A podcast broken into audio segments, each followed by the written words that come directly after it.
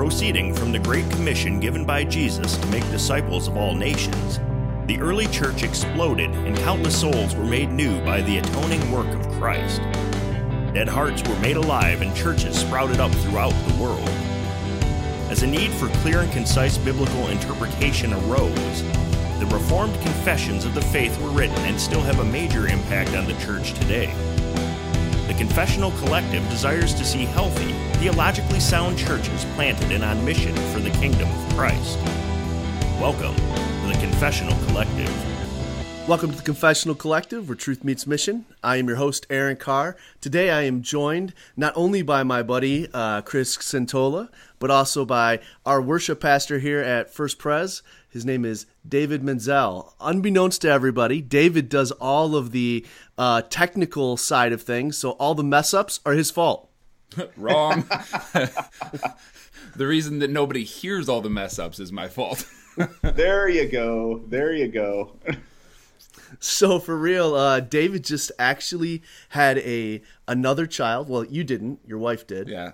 Yeah. Uh, your fourth child. Um, and you named him a very good Presbyterian name. Want to tell the audience what that is? Knox Ezekiel. Knox Ezekiel. Man, that that is a strong Presbyterian name right there. You the can't idea. get much stronger than Knox Ezekiel. So, oh man! So how's that going for you, David? I'm literally half asleep right now. Uh, he's only about he's not quite a week old yet, so it's going good, but uh, tiring. I forgot it's been four years since the last one, so I forgot how exhausting babies are. Now we're we're trying to get this baby baptized. We're going to be doing it Sunday. Um, we almost made it to eight days, but it's going to be at like eleven. Oh, so. we just missed it. The cutoff. Unless you want to have a special service or something. David, you came from a, a non Presbyterian background, so all this stuff has kind of been rocking your world. And uh, it started as we started talking about the, the creeds and confessions, and then obviously baptism came up.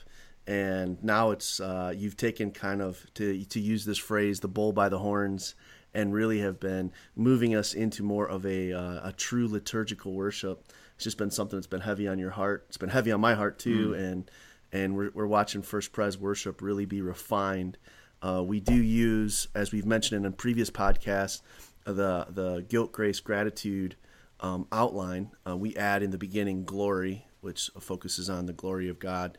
Um, but that's been something kind of near and dear to you. And so, what I want to do today is specifically with having Chris, a guy who's led worship for a long time, uh, mm-hmm. and, and, I wanted to add David to this podcast, and I want to talk to uh, our uh, to our listeners specifically about worship in a reform perspective, specifically in the aspect of simplicity, the simplicity of worship.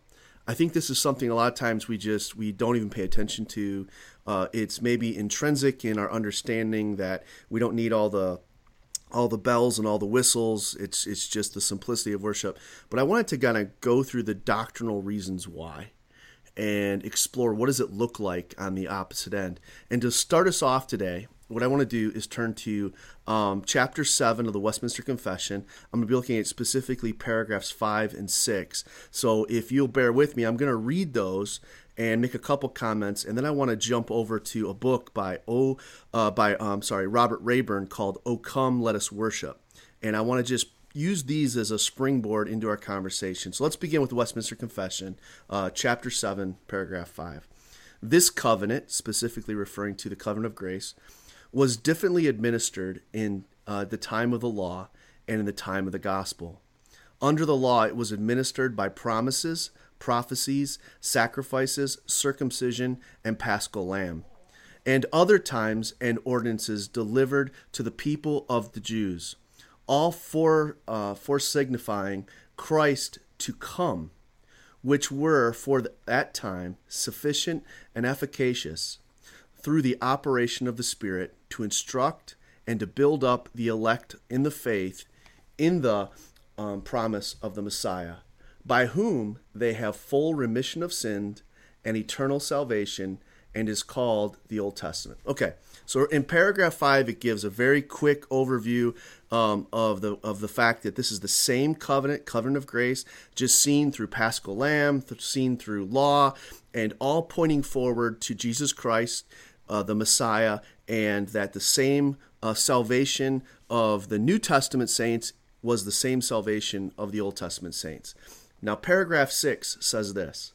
Under the gospel, when Christ, the substance, was exhibited, the ordinance in which the covenant is dispensed are the preaching of the word and the administration of the sacraments of baptism and the Lord's Supper, which through though few in number and administration are more simply uh, and less outward glory, yet in them it is held forth in more fullness, evidence, and spiritual efficacy to all nations, both Jews and Gentiles, and is called the New Testament. There are not, therefore, two covenants of grace differing in substance, but one and the same under various dispensations. Obviously, the case that is made here is that we have uh, one covenant of grace, not two. The New Testament and the Old Testament are one and the same. Uh, they're uh, they're administered differently, in which they show, as we've already said, the Old Testament through signs and shadows.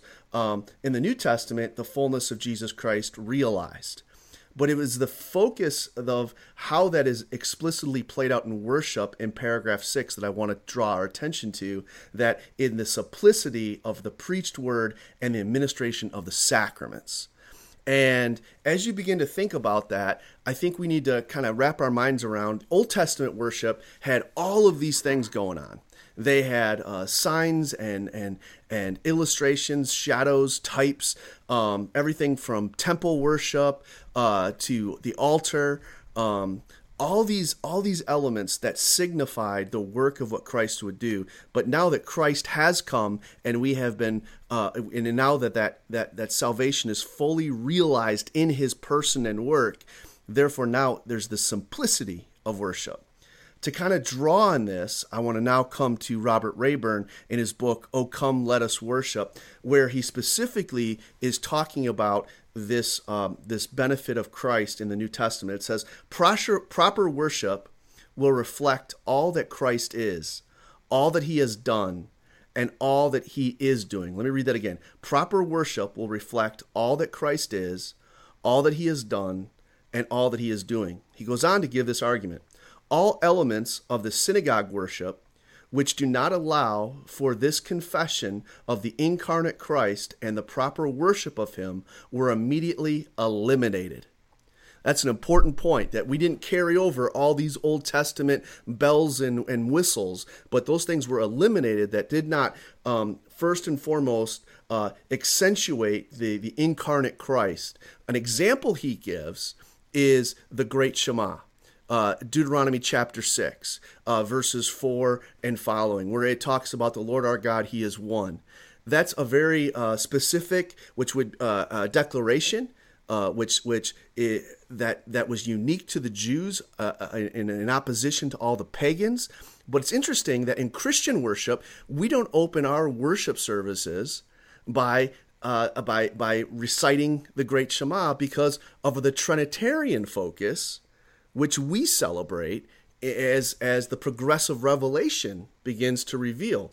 Um, the Jews didn't fully understand that in the same way that we New Testament um, believers hold to, in, in our understanding that Christ is God, and and and which would have seemed foreign to a lot of uh, of Jewish worshippers there in the Old Testament.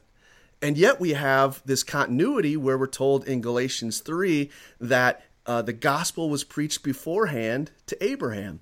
So all of this comes back to the fact that same gospel, same way of salvation, two different administrations. One was very complex in the Old Testament through shadows and types, and now we come to the New Testament and specifically the Westminster Confession to drawing our attention and focus to the fact that really the elements of worship are simply the preaching of the word and the sacraments. And this is where I want you fellas to jump in. And I think one of the first things we have to do is deal with the progressive nature of worship. So, Chris, I'm going to punt to you for a second and just help us understand the progressive nature of Revelation and the way in which it impacts worship specifically. Well, I think as you look at the Old Testament, you see the the redemptive historical narrative uh, begin very simply, and it begins right out of Genesis to start to kind of blossom and uh, and expand out from there. And as you mentioned, we start seeing various types, various shadows, uh, and then you get into uh, later on uh, Israel and the uh, the worship liturgy of the nation. And there's all kinds of stuff going on there in, in Leviticus uh, that starts describing how God is to be worshiped.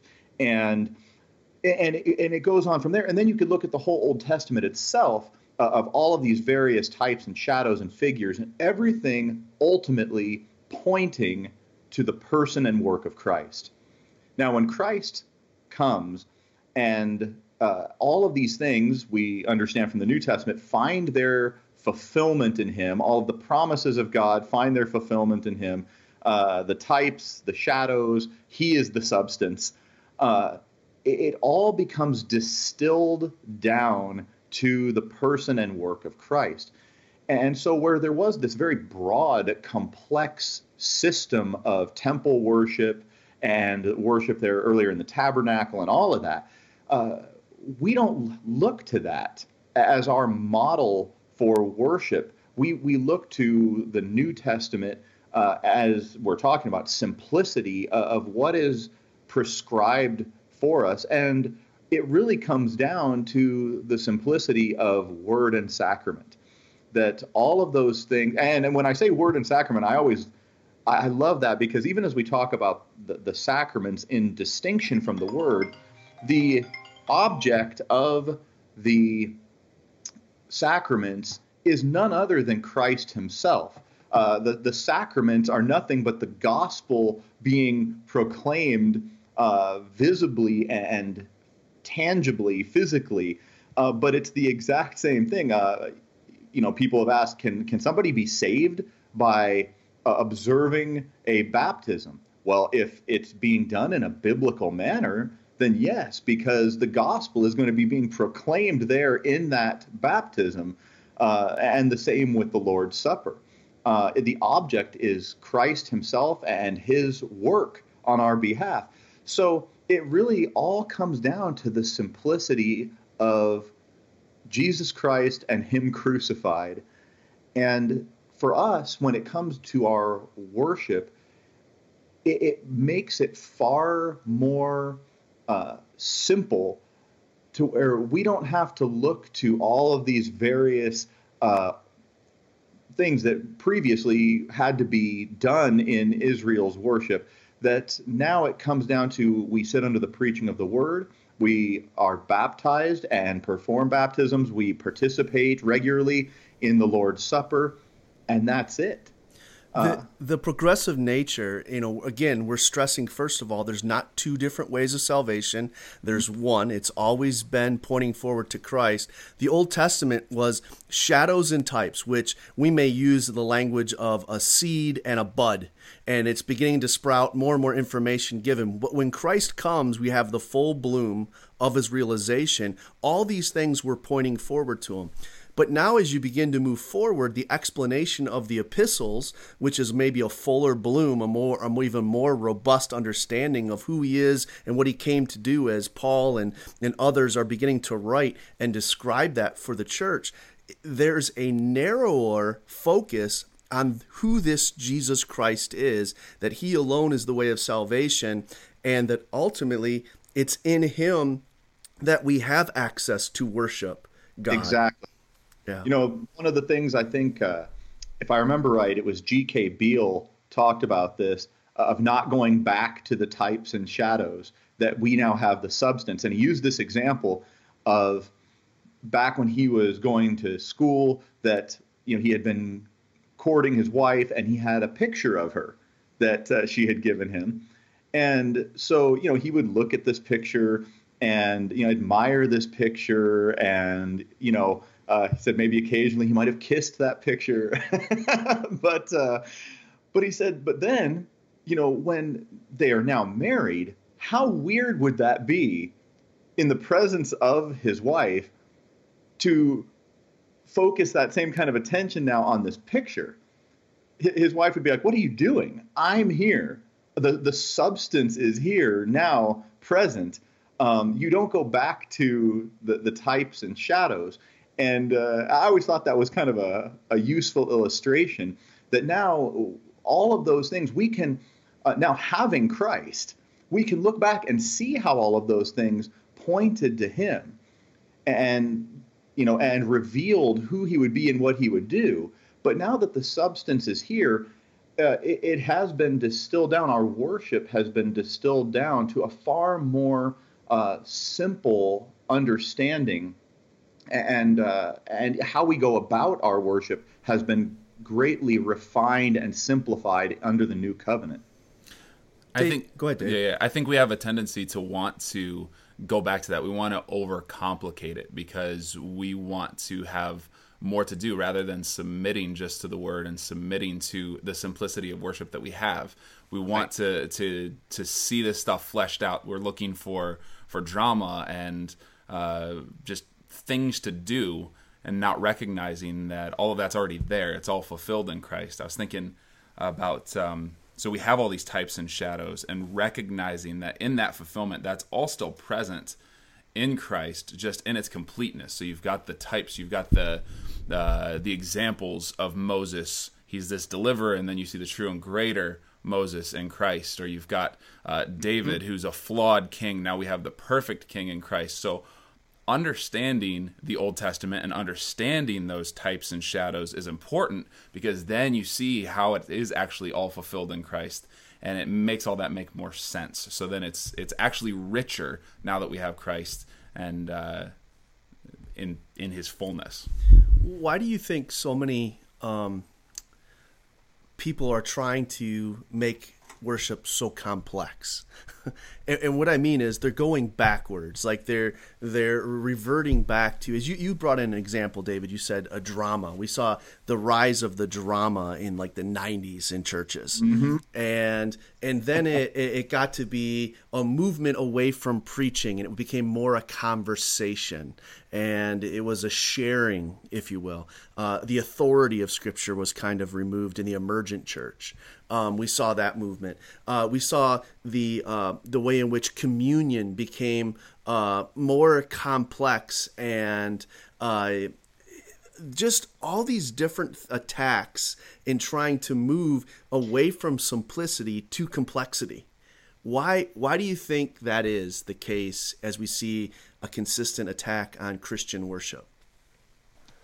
I actually think it comes from uh, an instinctive kind of desire to go back to to be involved in it if that makes sense. So there are ebbs and flows in the way that worship has gone over the years and when you get to where you're just sitting and listening and people have lost the art of uh, listening attentively to a sermon and i think it's important to remember that that's actually part of worship that we're taking it in and we're involved in in listening to the word. Uh, so as we've forgotten how to do that, then you have to replace it with something else. So you you bring in drama, or as we lose the uh, the drama of the sacraments, which is that's the visible sign of the gospel being preached, right? So we get to see the gospel in those. Yet if it's done uh, lazily or uh, not very often, then you lose that drama and it just becomes a ritual. And instead of being something that's that's moving and expressing the gospel, it's something uh, kind of dull. So I think the fact that we have uh, become so kind of stale a lot of times in that has made people feel like okay so we got to replace this with something else. And that's where you end up with with the lights and the drama and the because we're longing for that and not recognizing that it's already there to be had. Right. I think it comes down to our innate issue of always trying to uh, to do something bigger and better. You know, how can I improve upon this? And uh, you know, that's one of the things I love. I heard someone say once, "Sola Scriptura uh, is meant to safeguard us from a million quote good ideas that man comes up with."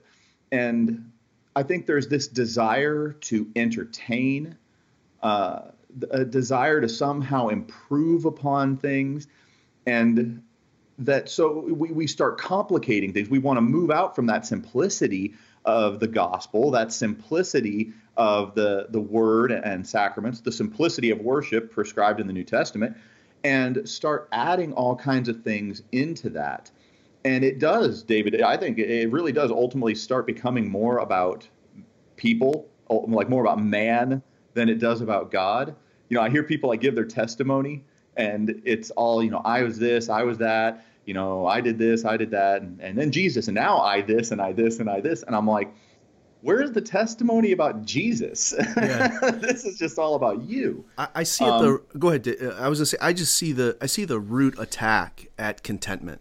They're not mm, content in right. Christ right? The means of grace are are Christ. If we're satisfied in Christ, I want more Christ. I want to focus on Christ. I'm not looking to go outside of Christ to find any of that satisfaction or that joy. So I'm I'm content in the simplicity of Jesus. And, and and what I mean by that is a way he is described in the word and the sacrament. I'm right. not looking for for what I can do or how I can make myself feel or what I can conjure up.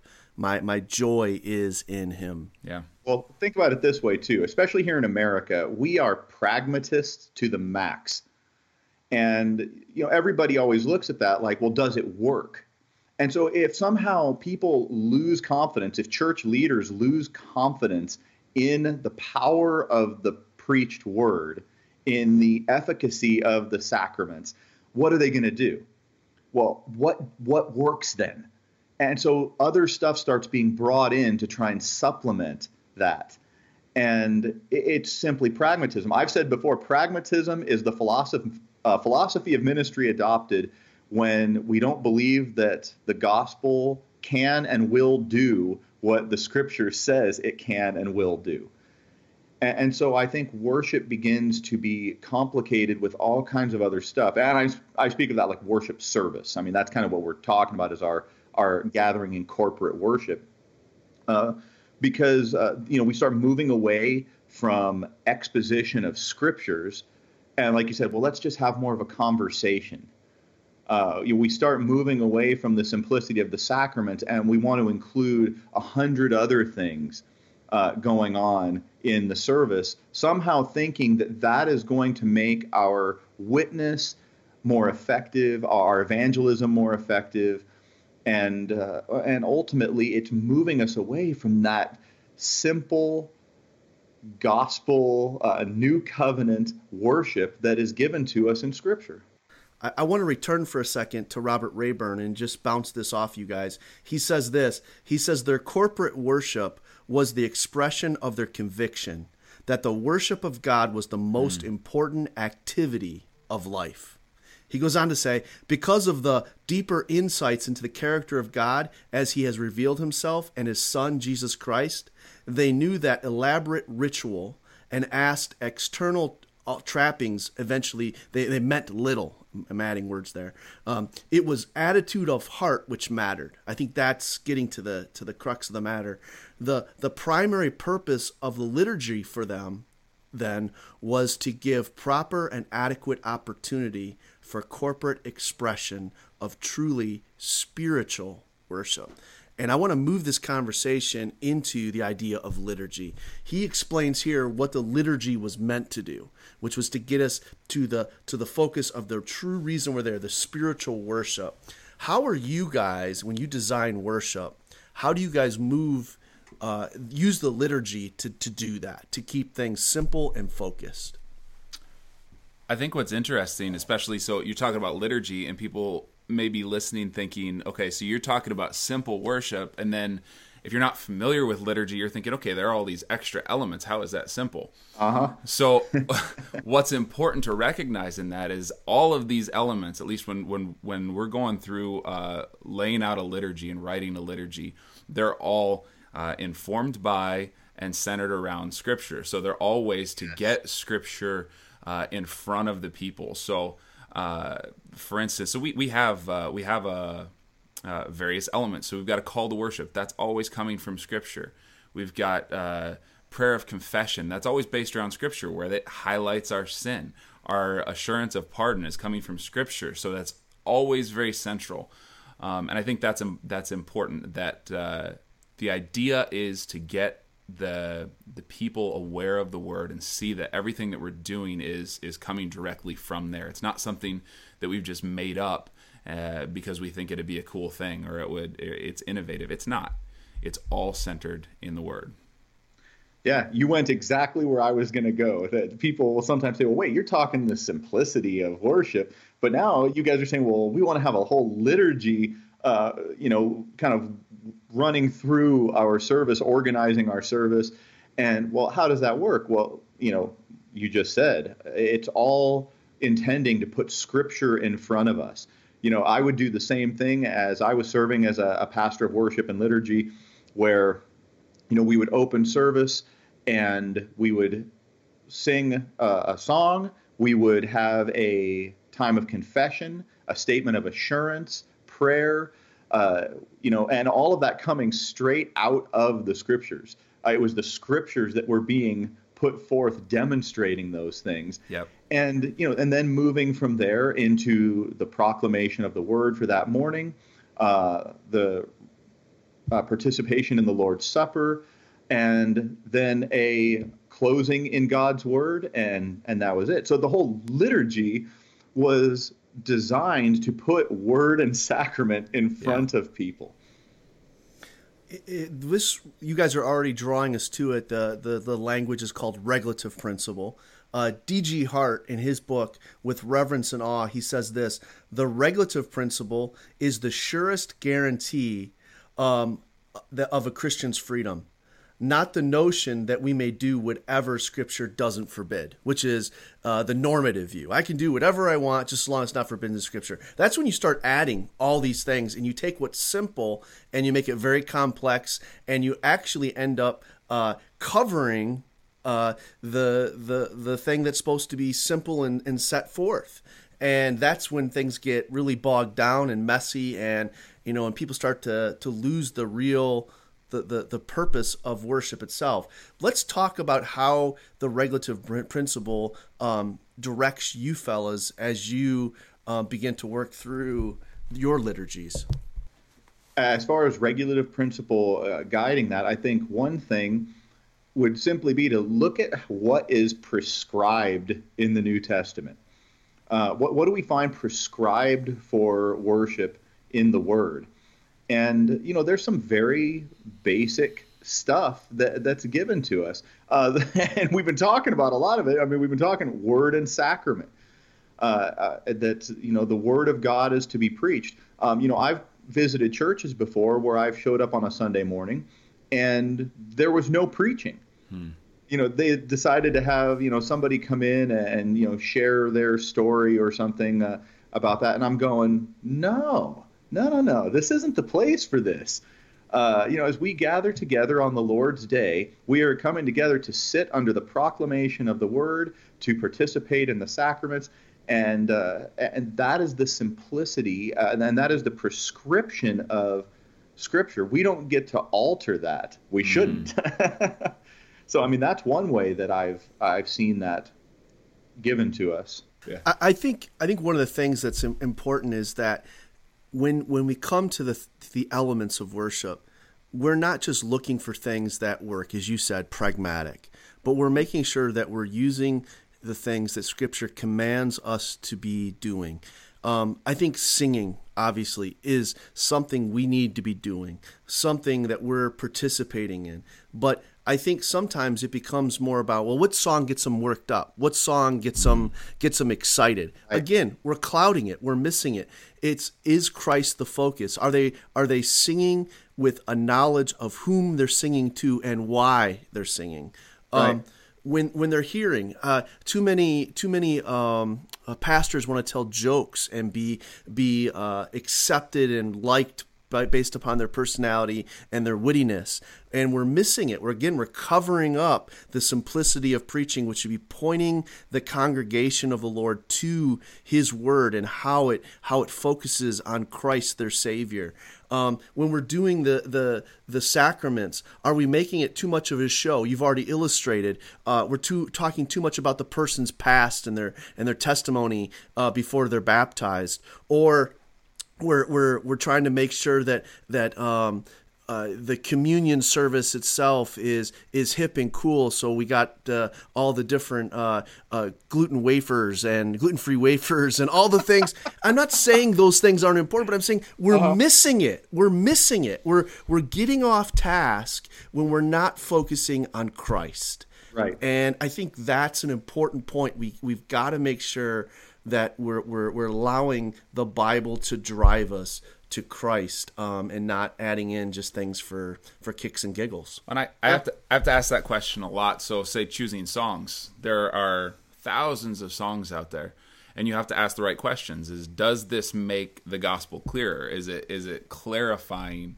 uh, the picture of Christ, or is it is it leading us off in other directions? And that's why somebody commented a few weeks ago wow, you guys have a really kind of a, a smallish stable of songs, and that's because we're we're kind of picky on that because there are so many that just are going to again, like you said, Chris, it points us back to us instead of Christ. so that's you got to ask the right questions as you're choosing these elements. Is is this thing that I'm doing one? Is it prescribed by Scripture? And then in the manner that we go about it, the words that we use, uh, where it is in the sermon, all those kinds of things, is it helping to direct our focus where it needs to be, or is it distracting us? Yeah, and you know something you guys mentioned earlier is how you use basically a, I guess I'll call it the uh, the Heidelberg formula in mm. your liturgy of guilt, grace, and gratitude. And if you guys don't know what I'm talking about, who are listening, a Heidelberg Catechism is basically laid out uh, in that manner, uh, beginning with a section on guilt, uh, then a section on grace, then a section on gratitude. And so, uh, anyway, uh, as we do that, what are we really doing? Why would we do that? Well, because that's how the gospel is presented to us in Scripture. You know, when you go to a book such as Romans, which is Paul's great treatise on the gospel, what does he do? He spends three chapters hammering away on guilt. Then he preaches for a few chapters on grace and you know and then concludes the book with okay now how do we respond in gratitude right. in worship? And so you know we implement that same type of framework because that's what we see presented to us in scripture. And like you said even with our songs songs are not just songs. Songs are a teaching opportunity. Right. I mean think about it. I mean, how many songs do you have like the lyrics just drilled into your head? I mean, stuff from like 20 years, 30 years ago that you still know the lyrics to. Uh, songs are an opportunity to put theology to music, right, and, and to make it rememberable, and uh, you know, to, to really, I even just drive it into our hearts and our souls.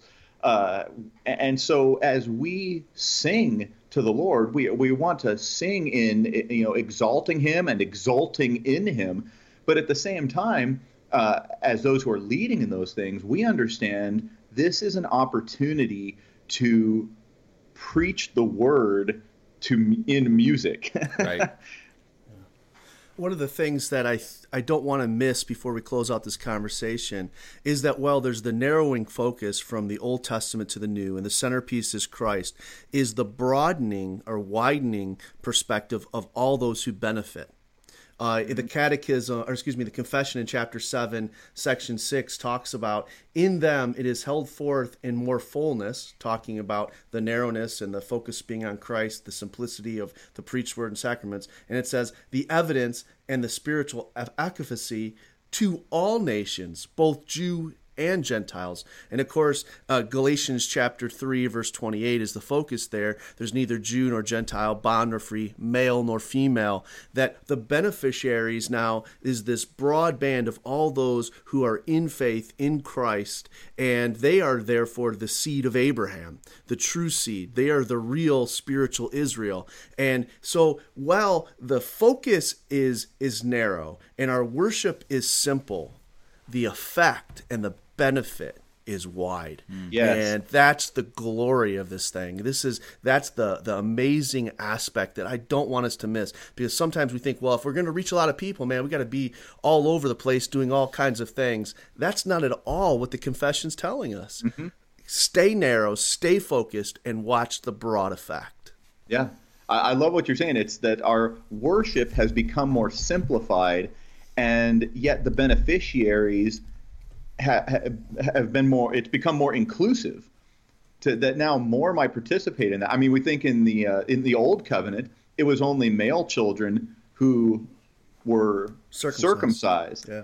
And but now under the new covenant, uh, all you know, male, female, all are baptized. Jew and Gentile. Yeah. Jew and Gentile, slave Well, and free. Yeah. e- even when you look at the temple, you go to the temple, and uh, it there was the outer court was the Gentile court. They weren't allowed in, and that was the court of women. They weren't allowed in, and and it wasn't. You had to be a male, a Jewish male who had been faithful to the law to be able to enter. You know, clean and and all that, so you could enter into the inner court. And, and as you moved in, and and yet no, Jesus the narrow focus of the whole Old Testament as it's pointing to him, he's the one who makes the beneficiaries Jew, Gentile, male, female, bond, free. This is the good news of the gospel. This is this is the blessing of the realized um, uh, coming of Christ and all that He has brought with Him. Uh, the kingdom is at hand. Praise God for that, and Yeah. preach that. Stay focused on that because that is an amazing truth we need to celebrate and remember. That's the effect of being narrowly focused in Right. simplicity on Christ. Any any closing thoughts? I would just say this. You know, one of the things I think that this can be a revealing issue uh, as we examine our own hearts and we examine our own practice and how we minister. This can be a revealing issue of uh, do we believe that the gospel, that the, the preaching of the word is sufficient? Uh, do we feel the need to somehow add to it if we're going to be successful and faithful in fulfilling our ministry? Um, I think that's something that perhaps this can be a uh, a good kind of uh, heart check kind of a, a time.